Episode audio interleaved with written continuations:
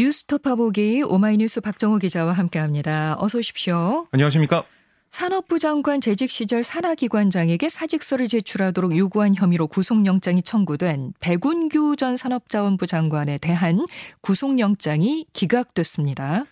네, 서울 동부지법 신용무 영장 상담 부장판사는 이 기각서에 대해 뭐라고 했냐면 범죄 혐의에 대한 대체적인 소명은 이뤄진 것으로 보이나 일부 혐의는 다툼의 여지가 있다. 백 전 장관이 현재 별건으로 형사 재판을 받고 있는 점이나 지위 태도 등에 비춰 도망 염려가 있다고 보기 어렵다. 이렇게 밝혔는데요. 백 전 장관이 현재 월성 1호기 원전 경제성 평가 부당 개입 혐의로도 기소돼서 이미 재판을 받고 있습니다. 아, 또 이제 피의자가 다른 피의자나 참고인의 회유에서 자신에게 유리한 진술을 하게 할 가능성이 사실상 없고 수사기관에 상당한 양의 객관적 증거가 확보되는 어, 그런 상황에서 추가로 증거인멸할 우려가 있다고 보기 어렵다. 추가 수사가 불가피한 상황에서 피의자가 구속된다면 방어권 행사에 심대한 영향이 있을 것으로 보인다라고 기각 사유를 설명했습니다. 네. 더불어민주당이 검찰의 대장동 의혹과 관련한 수사에 대해서 반발하고 있는데요. 이재명 의원도 이 대장동 수사에 대해 정치 탄압이라고 공개 비판하면서 전면에 등판했네요. 네, 이제 서울중앙지검 대장동 수사팀이 지난해 11월 초에 이른바 이제 대장동 5인방 에 대해서 배임 혐의 등으로 재판에 넘겼어요. 그런 예. 다음에 같은 달 말에 이재명 의원도 배임 혐의 피의자로 특정하고 관련 수사를 진행했다. 아, 이렇게 CBS 노컷뉴스가 단독 보도했는데요.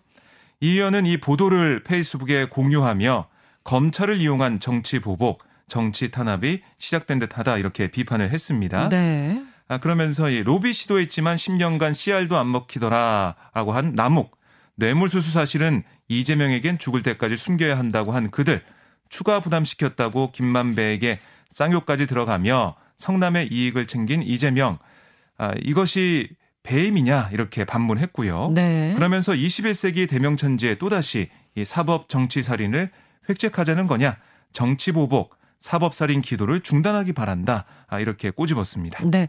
어, 그리고 민주당은 윤석열 정부가 전현희 국민권익위원장의 사퇴를 압박했다. 이런 주장도 했죠. 네. 우상호 비상대책위원장이 예정이 없던 기자간담회를 어제 오전 열었는데요. 그러니까 전 위원장에게 물러나라는 연락이 왔다. 아, 연락한 사람이 누구인지도 알고 있다.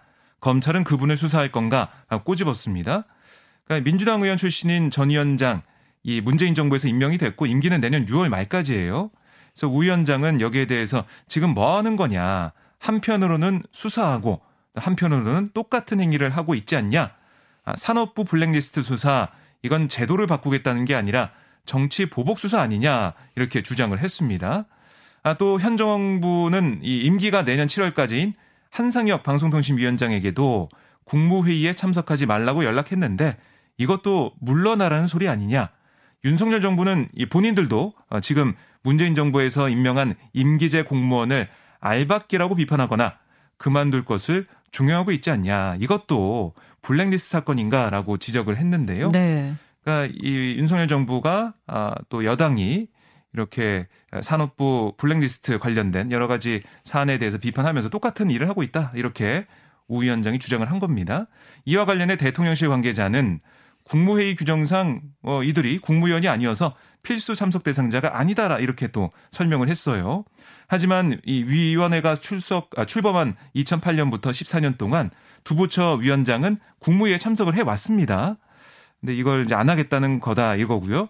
또 우상호 위원장은 검찰이 산업부 블랙리스트 의혹 관련해서 청와대 인사수석실 행정관으로 근무했던 박상혁 의원을 수사하는 것에 대해서도 박 의원을 데려가 수사하고 나면 그 다음 윗선은 어떻게 할 거냐. 아, 뻔히 순서가 예견되는 거 아닌가라면서 수사가 문재인 전 대통령까지 안 간다는 보장이 있냐 이렇게 말을 했는데요. 민주당은 이 검찰의 수사에 대해서 윤석열 정부의 정치 보복으로 규정하며 집단으로 반발하는 모습입니다. 네.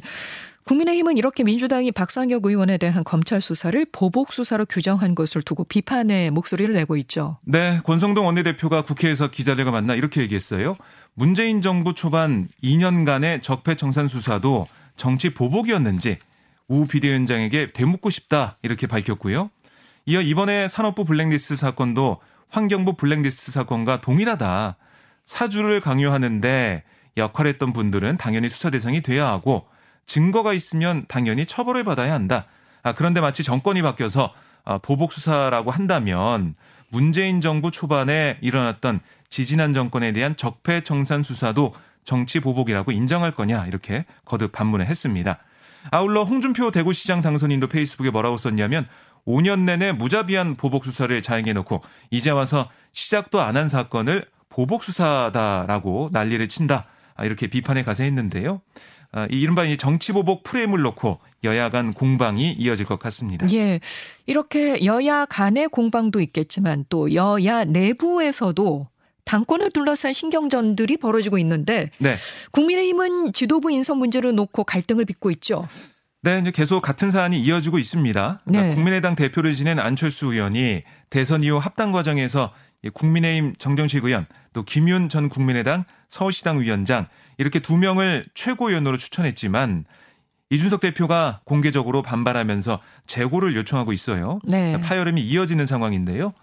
아, 이 대표는 국회에서 기자들과 만나서 화합을 이유로 한다면서 재고의 여지가 없다는 것은 배치되는 거다. 아, 재고의 가치가 없다는 것은 일방적으로 강행하겠다는 것인데 모순된 얘기다라고 주장을 했습니다. 아, 안철수 의원이 이 정점식 의원의 추천 배경을 두고 화합의 제스처다 이렇게 설명한 것에 대한 정면 반박이고요. 또 이 대표는 그러면서 명단만 틱 주면 우리가 통과시켜야 하는 조직은 아니다 이렇게 잘라 말하기도 했습니다. 하지만 안 의원 측은 애초 합당 당시 합의 준수를 거론하면서 어, 이 추천한 최고위원 두 명을 그대로 고수하겠다 이런 입장을 보이고 있거든요.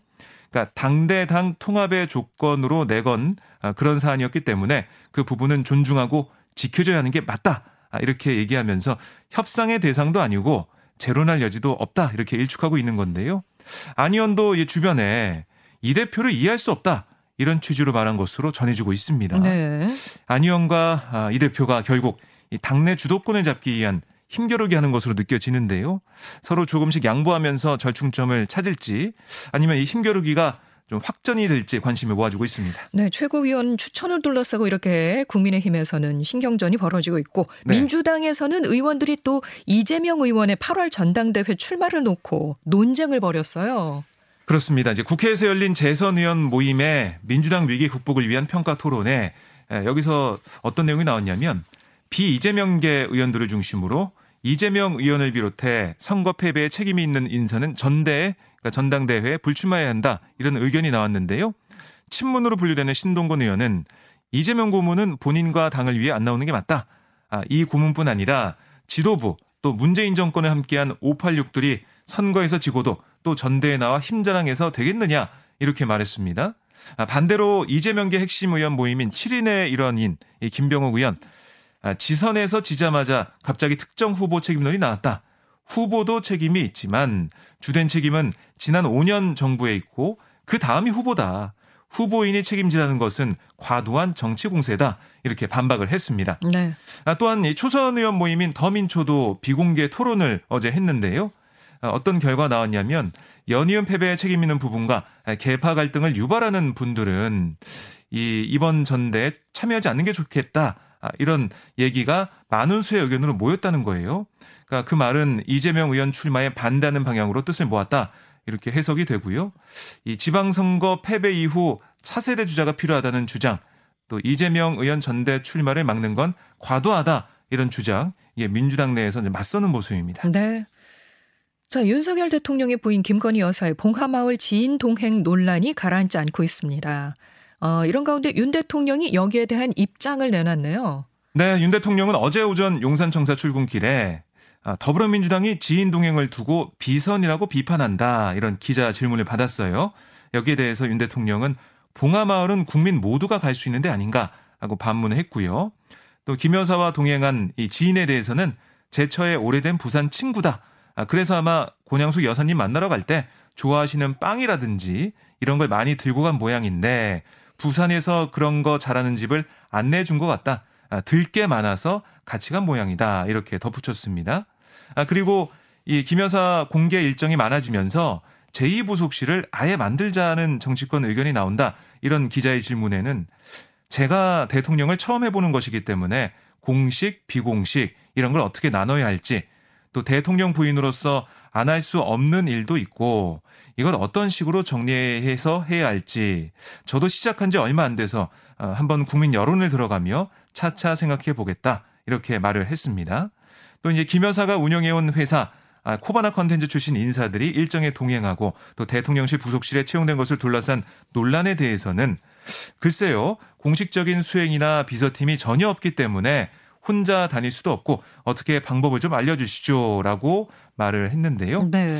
예, 윤 대통령은 예, 대통령으로서 어, 경험이 부족하다는 점을 강조했지만 이미 예견됐던 리스크 관리에 아, 소홀한 거 아니냐 이런 지적도 나오고 있습니다. 이 김 여사의 행보 자체보다 이를 뒷받침하는 주변 인사들 이들이 비공식 채널이라는 점에서 더 논란이 커지고 있는 것 같은데요.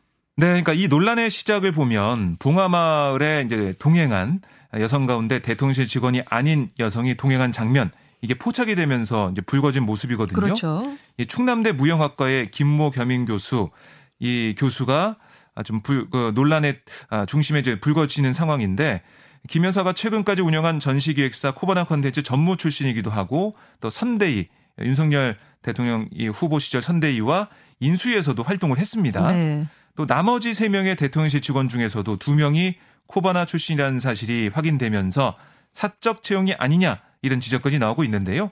이에 대해 대통령실은 현직 대통령을 근접거리에서 보좌하는 실무진을 뭐 통상 대통령과 인연이 깊은 인사들로 채우는 것과 다를 바 없지 않냐 이렇게 반박하고 있습니다. 하지만 해당 직원 두 명은 지난달 말 코바나 컨텐츠가 사실상 폐업하면서 일괄 사표를 낸 경우라 전직 직원으로 보기 힘들다 이런 목소리도 나왔는데요. 대통령 부인의 일정이 공과 사가 제대로 구분될 수 있는지 또 공과 사의 구분이 제대로 되지 않고 뒤섞인 모습을 예방할 방법은 없는지 이 상황을 바라보는 국민들은 좀 혼란스러운 그런 상황에 놓여 있습니다. 그래서 야권은 물론 여권에서도 이 선제적 리스크 관리를 요구하는 목소리들이 나오고 있는 거죠. 네, 이게 박홍근 민주당 원내대표는 이제 윤 대통령이 양자택일을 해야 한다. 아, 국민 다수가 원하는 대로 김 여사가 조용한 내조에 집중하도록 할지 아니면 국민들께 공약 파기를 공식 사과한 다음에 제2부속실을 만들고 제대로 된 보좌 시스템을 만들지 이렇게 둘 중에 하나를 해야 된다라고 촉구를 했고요. 이준석 국민의힘 대표도 필요한 시점에 필요한 경로를 통해 뭐 사진 등이 공개돼야지 가는 곳마다 실시간으로 사적 공간으로 유출되고 이러면 경호 문제도 생길 수 있다. 아, 그런 건 좀 점검했으면 좋겠다. 이렇게 또 얘기를 했고요.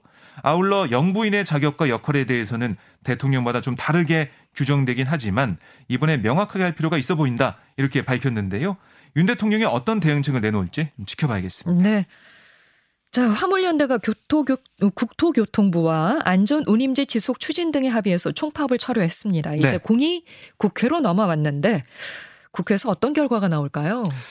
이 화물연대와 국토부가 극적인 합의를 이룬 만큼 안전운임제를 당장 폐지하지 않는 거 이거는 뭐 정부 여당도 어느 정도 공감대를 이룬 것으로 볼 수가 있어요. 예. 하지만 이 합의 문구에 보면 지속 추진이란 표현을 두고 안전운임제 일몰제 폐지에 대한 좀 어떻게 보면 각자의 해석에 큰 차이를 보이고 있거든요.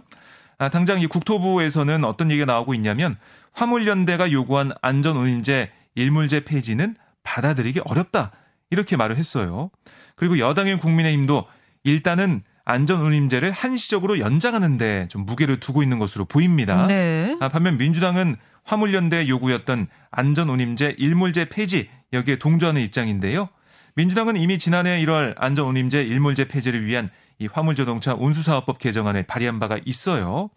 어, 이렇게 놓고 보면 벌써 합의안에 문구를 뭐 둔 해석의 차이로 여야 논의의 험로가 예상이 되는데요. 근데 입장 차이가 있어도 입장 어떻게 좁힐지 논의하는 자리가 있어야 결과를 내놓잖아요. 그렇죠. 우선 이 국회의장당 구성도 못한 국회 조속한 정사가 먼저인 것으로 맞습니다. 보입니다. 네. 지금까지 오마이뉴스 박정호 기자 고맙습니다. 고맙습니다.